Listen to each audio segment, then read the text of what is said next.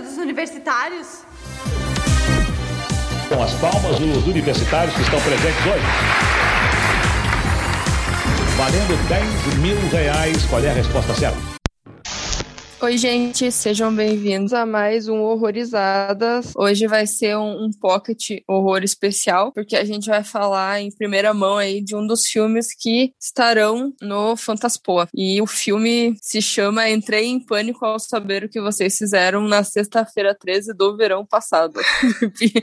Tem um filme com um título gigante assim também, que é aquele Casey Affleck. É gigante o título, eu não lembro agora a porra do nome do filme, me fugiu, mas enfim. Ah, O Assassinato de D S. James pelo covarde Rob qualquer coisa. Ah, sim. Eu gosto de um que é Um Pombo Pousou num Galho Refletindo sobre a Existência. Eu adoro o título desse filme. Ah, sei, aham. Uhum. Mas, como a Isa falou, ele vai estar tá aí disponível no Fantaspoa entre os dias nove e dezoito de abril. Então, quando esse episódio sair, vocês ainda vão poder conferir ele. Mas só que a primeira versão desse filme com título pequeno saiu em dois mil e um e a versão que vai sair agora no festival foi um redux, que o O diretor Felipe Guerra desenvolveu basicamente, pegou todo o material bruto e fez quase que um filme do zero ali, né? Que ele tratou, digitalizou as coisas, deixou mais dinâmico, mudou a trilha sonora. E falando um pouco sobre ele, ele é um dos títulos mais populares do cinema independente brasileiro. Um filme amador que conta as desventuras de um grupo de jovens na Serra Gaúcha perseguidos por um psicopata mascarado. Para marcar o aniversário de duas décadas do lançamento, o diretor Felipe Guerra reeditou completamente o filme, voltando ao material original para recuperar cenas inéditas e esquecidas há vinte anos.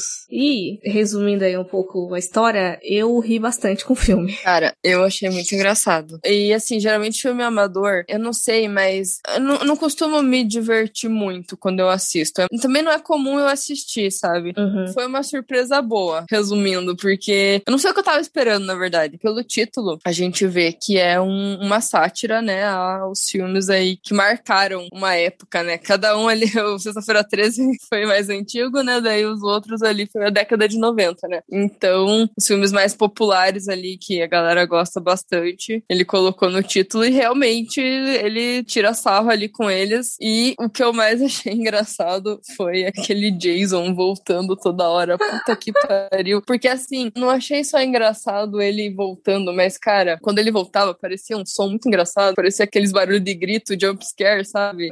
Te assustava quando você abria um negócio no e-mail e vinha um treco na sua cara, assim.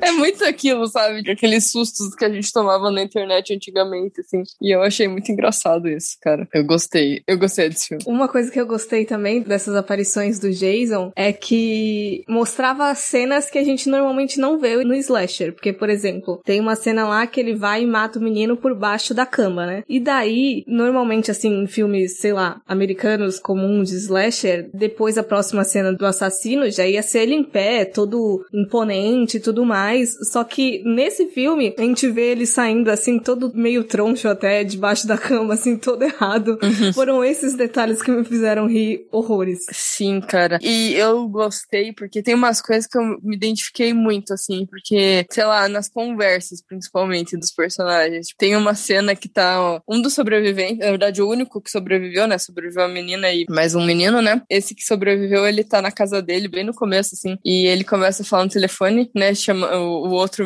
da festa lá, o que tá convidando todo mundo pra ir na casa dele, ele fala assim, ah, vem aqui e tal, que a gente vai fazer uma festa. Aí ele falou, ah, eu não sei, minha mãe quer que eu vá na missa com ela. Eu falei, caralho, velho, é muito isso que acontecia quando eu era adolescente, mano. Eu falava, putz, eu não sei se eu vou porque minha mãe quer que eu vá na missa, tipo, eu falei, é isso, cara. E aí, quando eles estavam na casa do outro lá e acharam um C D da Shakira, assim, ficaram zoando um com a cara do outro, eu ri demais também. É, eu gostei por esses elementos meio B R mesmo, e pelas referências, porque, tipo, logo no início, quando começou com aquele rolê lá do Show do Milhão, eu falei, pronto, eu vou ter que ver esse filme até o fim, porque já me ganhou ali, dos dez minutos iniciais. É, pra falar bem a verdade, eu não gostei muito daquele começo, eu comecei a gostar mais do filme depois. Eu gostei bastante do começo. Eu não sei, eu, eu fiquei, putz, tá, vamos lá.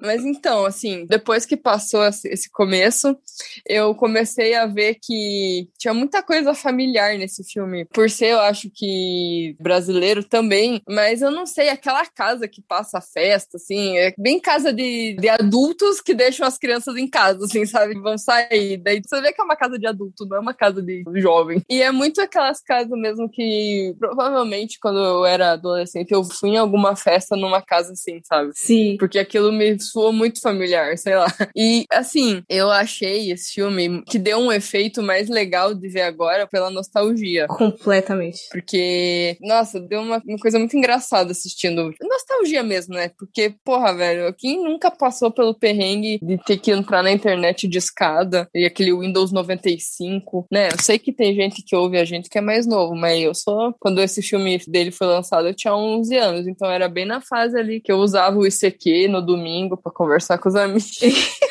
Que era mais barato. É. Eu tinha seis anos quando esse filme saiu. E eu não peguei ali, vai, por exemplo, a fase do I C Q, mas eu peguei já a fase da internet de escada e tal. Ainda cheguei a consumir V H S. Então, eu também sentia nostalgia. Embora, sei lá, de repente, geração Z aí que ouvir a gente não vai estar tá muito ciente dessas coisas. Mas, e o formato acaba casando muito bem, porque, primeiro, porque ele foi filmado realmente naquela época com câmera V H S, né? É. E, então, é tudo muito autêntico. Acho que essa é uma palavra boa pra definir. É, o próprio filme, por ser uma... Assim, ele é uma paródia, né? Como eu falei, uma paródia barra homenagem aos clássicos, né? A gente vê ali várias referências. E eu não sei se dá pra usar a palavra, mas ele meio que emula as filmagens de filmes antigos também, né? Por mais que ele tenha sido filmado numa V H S, que nem você falou. Por exemplo, lá, Sexta-feira treze. É um filme mais antigo que tem ali uma... Aquele efeito que é hoje em dia que é aesthetic, que fala... Vintage. Ele tem, né? Esse efeito, assim, não, não proposital, né? Mas por conta da câmera. Então, e esse filme também. E, sei lá, é, acaba dando toda a nostalgia que eu gosto. Parece que eu tava, sei lá, vendo um, um filme da Sessão da Tarde, sei lá. Uhum. Não sei, de muito tempo atrás, assim. É, que, tipo, o filme fez vinte anos, né? É, é, vinte anos agora. E eu acho que um grande peso do filme é justamente isso, porque a gente, que ao menos vivenciou uma parte aí desse período, a gente fica, encan- não encantado, mas dá aquele calorzinho, assim, dentro do peito. Dá. Um bagulho que eu tava com medo, não é que eu tava com as expectativas muito baixas, mas eu tava com medo dele ser, entre aspas, muito politicamente incorreto, digamos assim, sabe? Hum. Porque é difícil quando a gente pega coisa assim de mais de vinte anos, não, não vai ter as mesmas discussões ou preocupações que a gente tem hoje em dia, né? Esse era um receio que eu tinha e deu odiar o filme por isso. É, ele não ia ter filtro, né? É, é. Mas eu acho que ele, ao mesmo tempo que ele tem aqueles diálogos, tipo, super agressivos, né? E tem muita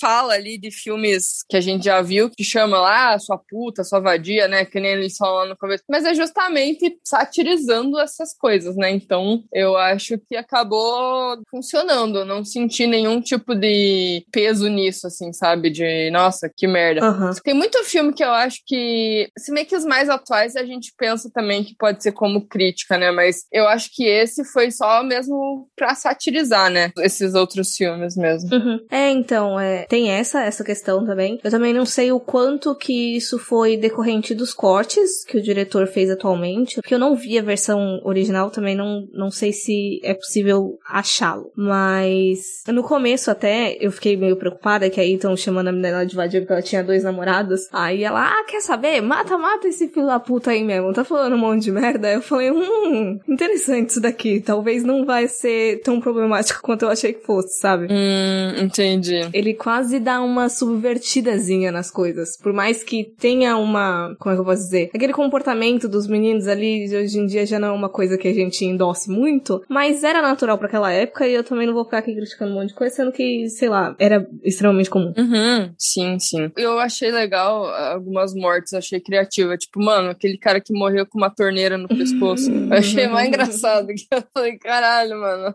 O cara matou o moleque e colocou uma torneirinha ali de plástico no pescoço dele. Aí eu gostei, aí achei engraçado. Tá até no, num pôster aqui que eu tô vendo, uma página aberta aqui do Fantaspoa, do festival, inclusive, tem essa torneirinha gigante, assim, marcante. É, tem umas cenas, assim, engraçadas que ficaram na cabeça, tipo, quando a câmera bate na cara do assassino, assim, tá chegando perto um e bate, assim.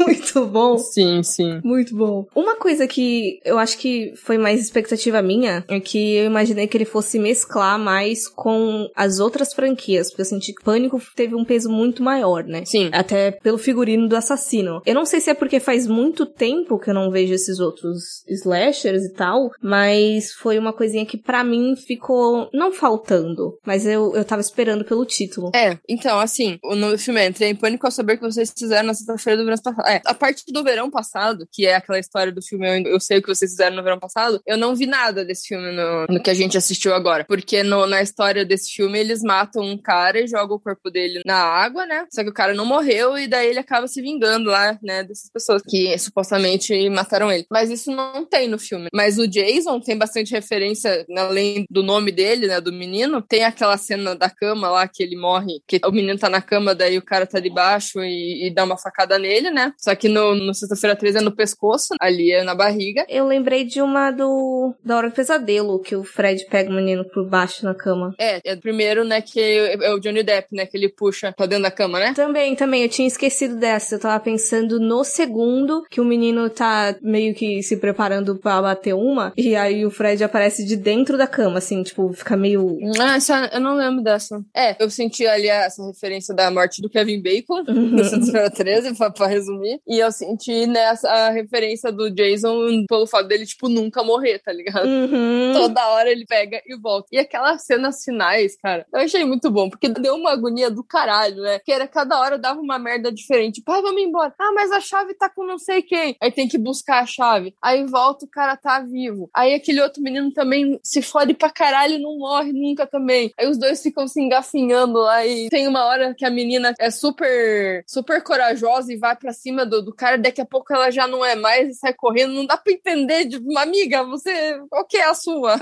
Vamos lá. Mas apesar dos apesares, eu até não achei a galera tão burra quanto normalmente são em alguns slashers. Eu achei eles despreparado e meio inocente, mas não burro. É, eu achei a menina, às vezes, meio burra, mas os caras do filme, porra, é que assim, parece que eles morreram, foi uma surpresa muito maior, né? Eles não estavam esperando, né? Tipo assim, o cara já chegou e pá, matou. A menina ainda teve ali umas horas que ela viu que tava dando merda e conseguia fugir, ela ainda meio que conseguiu realmente se safar, mas algumas atitudes ali, eu vi que eles tentaram, né, satirizar, né, essas escolhas meio duvidosas que os personagens fazem quando estão em apuros. Ah, e eu senti um, no começo ali um, um pouquinho de um massacre da Serra Elétrica, né? Ah, sim, Por sim. Por conta, sim, né, sim. da Serra Elétrica, né, que o cara pega. E, cara, falando dos efeitos especiais, aquela cena que ele tá matando os caras, daí aparece bem de perto, assim, uma serra cortando alguma carne duvidosa, assim, muito, muito, muito trash, meu Deus do céu. Porque, assim, filme trash, trash desse estilo, assim,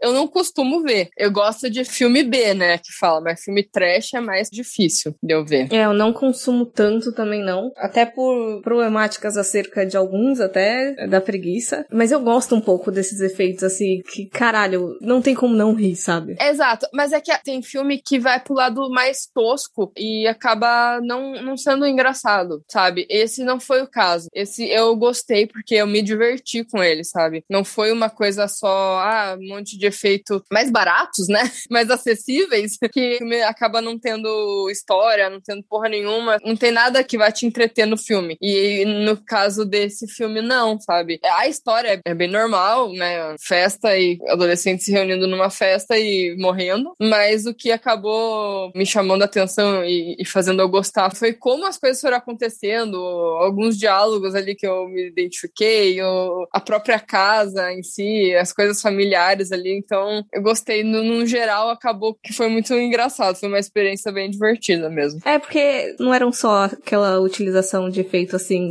solto, tinha todo um, um clima que ambientava aquelas coisas e fazia a gente se divertir. Não é porque tava ridículo, no caso. Tinha emulado ali um clima cômico. Sim, e é, uma coisa, né, que ele contou aqui na, no release dele, que o filme foi filmado com a ajuda de amigos e familiares e um orçamento de duzentos e cinquenta reais. Porém, na época, isso era muito dinheiro, né? Porque o salário mínimo em dois mil e um era cento e oitenta reais. Então, realmente, é um dinheiro ali que não, é, não dá pra desembolsar, assim, tipo, fazer aqui um filme aqui com, com salário mínimo. Não é sempre que dá, né? Então, isso foi bem legal. E é muito bacana essas coisas, porque ainda depois que o filme acaba, aparece ali, né, o making of, aí aparece depois escrito assim, faça seu próprio filme, é divertido e barato. Aí eu falei, cara, deve ser muito legal realmente fazer um filme próprio e, e deve ser muito divertido, porque filme de terror sempre tem umas cenas muito inusitadas, então deve ser muito engraçado filmar, né? É, ainda mais quando é nesse ambiente de que todo mundo se conhece, digamos assim, porque eram amigos, era família, então não, não vai ter tensão de, ah, eu tô aqui só fazendo um trabalho, um favor pra alguém.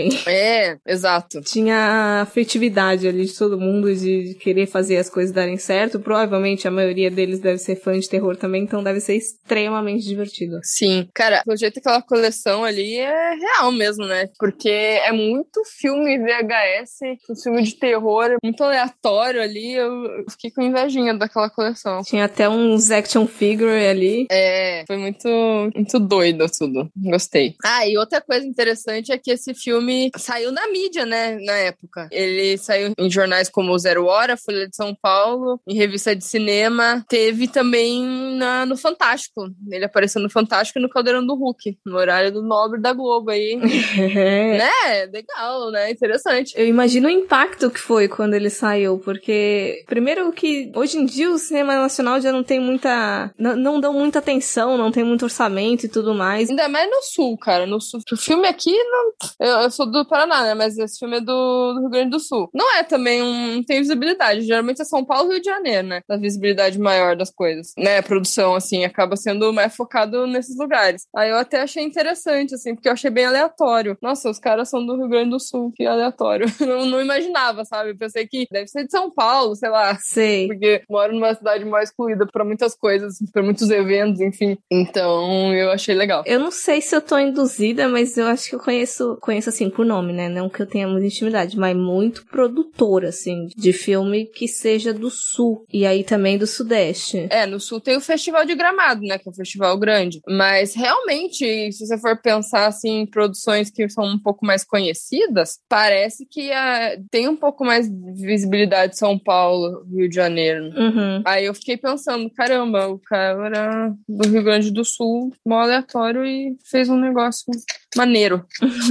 E eu acho que na época também, porque hoje em dia slasher já tá, não batido, mas saiu do ápice, né? Só que começo dos anos dois mil ainda era uma coisa recente. Eu lembro que quando eu comecei a ver esses filmes foi dois mil e cinco, metade da década ali, mais ou menos. E ainda tinha bastante sendo disponível pra alugar e tal. Então, eu acho que o timing dele foi muito bom. Foi. Nossa, isso ajudou demais, realmente. E eu fico curiosa porque a primeira versão do filme tinha cento e vinte minutos, aí agora foi reduzido pra, pra uma hora e vinte, eram duas horas, né? Então, eu fico pensando, o que que será que tinha naquela outra versão? Porque teve cena que só entrou nessa segunda versão, esse Redux de agora de dois mil e vinte e um, mas eu fiquei interessada, e tem o dois também, hum. que se eu não me engano, tá disponível no canal do diretor. Se eu achar de novo depois, eu coloco o link na descrição e te mando também. Olha só, tem o dois, interessante. É, porque, né, Jason não morreu. É.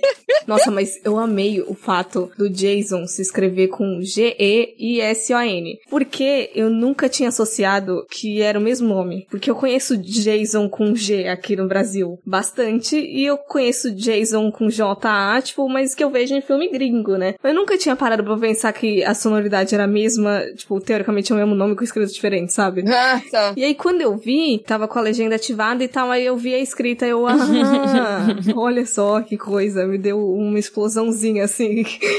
Mas eu gostei, gostei bastante. Na verdade, eu não conhecia, não sei se conhecia ele antes do festival ou não. Não, não lembro, pelo menos. Eu também não conhecia, eu acho que quando eu comecei a, a entrar mais dentro do terror e conhecer mais o cinema nacional, ele já tinha abaixado o hype dele, assim, que, como a gente falou, ele fez bastante sucesso quando saiu, né? Mas acho que lá pra dois mil e dez, quinze, já não, não tinha muita gente que lembrava ou comentava sobre. Então eu fiquei feliz de conhecer, eu fiquei feliz de ter essa nova versão aí atualizada. E eu espero que faça bastante sucesso no festival, que as pessoas conheçam. Sim, assim... Ai, tomara, eu também espero. Eu não sei se você chegou a falar, não lembro agora, mas ele, o Felipe Guerra, ele já vai fazer aí trinta anos que trabalha com filmes, né? Que ele é diretor e tal. Então, é um caminho longo aí, né? Guerreiro, Felipe Guerreiro, porque, olha, é, não é fácil. Eu acho que eu vi até umas palestras, eu vi que eu digo, vi que teria de workshop, palestra, não lembro, com ele, de tipo, como sobreviver na indústria há vinte e cinco anos sem dinheiro,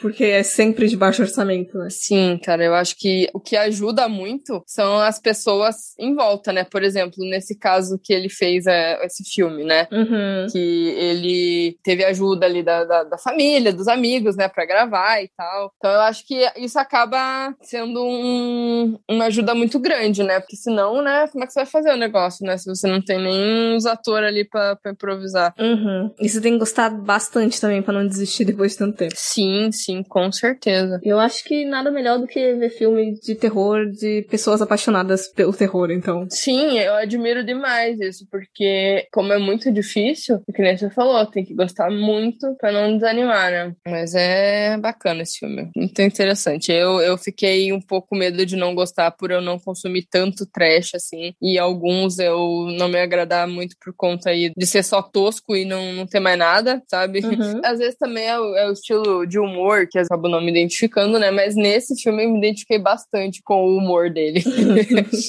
O final, principalmente. E eu gostei também dessa trilha sonora nova, porque coincidentemente no dia que eu assisti o filme, duas das músicas que estavam no filme eu tinha ouvido no mesmo dia. Sério? Aí eu fiquei, caralho, meu gosto musical tá tão antigo assim, ou, ou que porra que, que é, assim?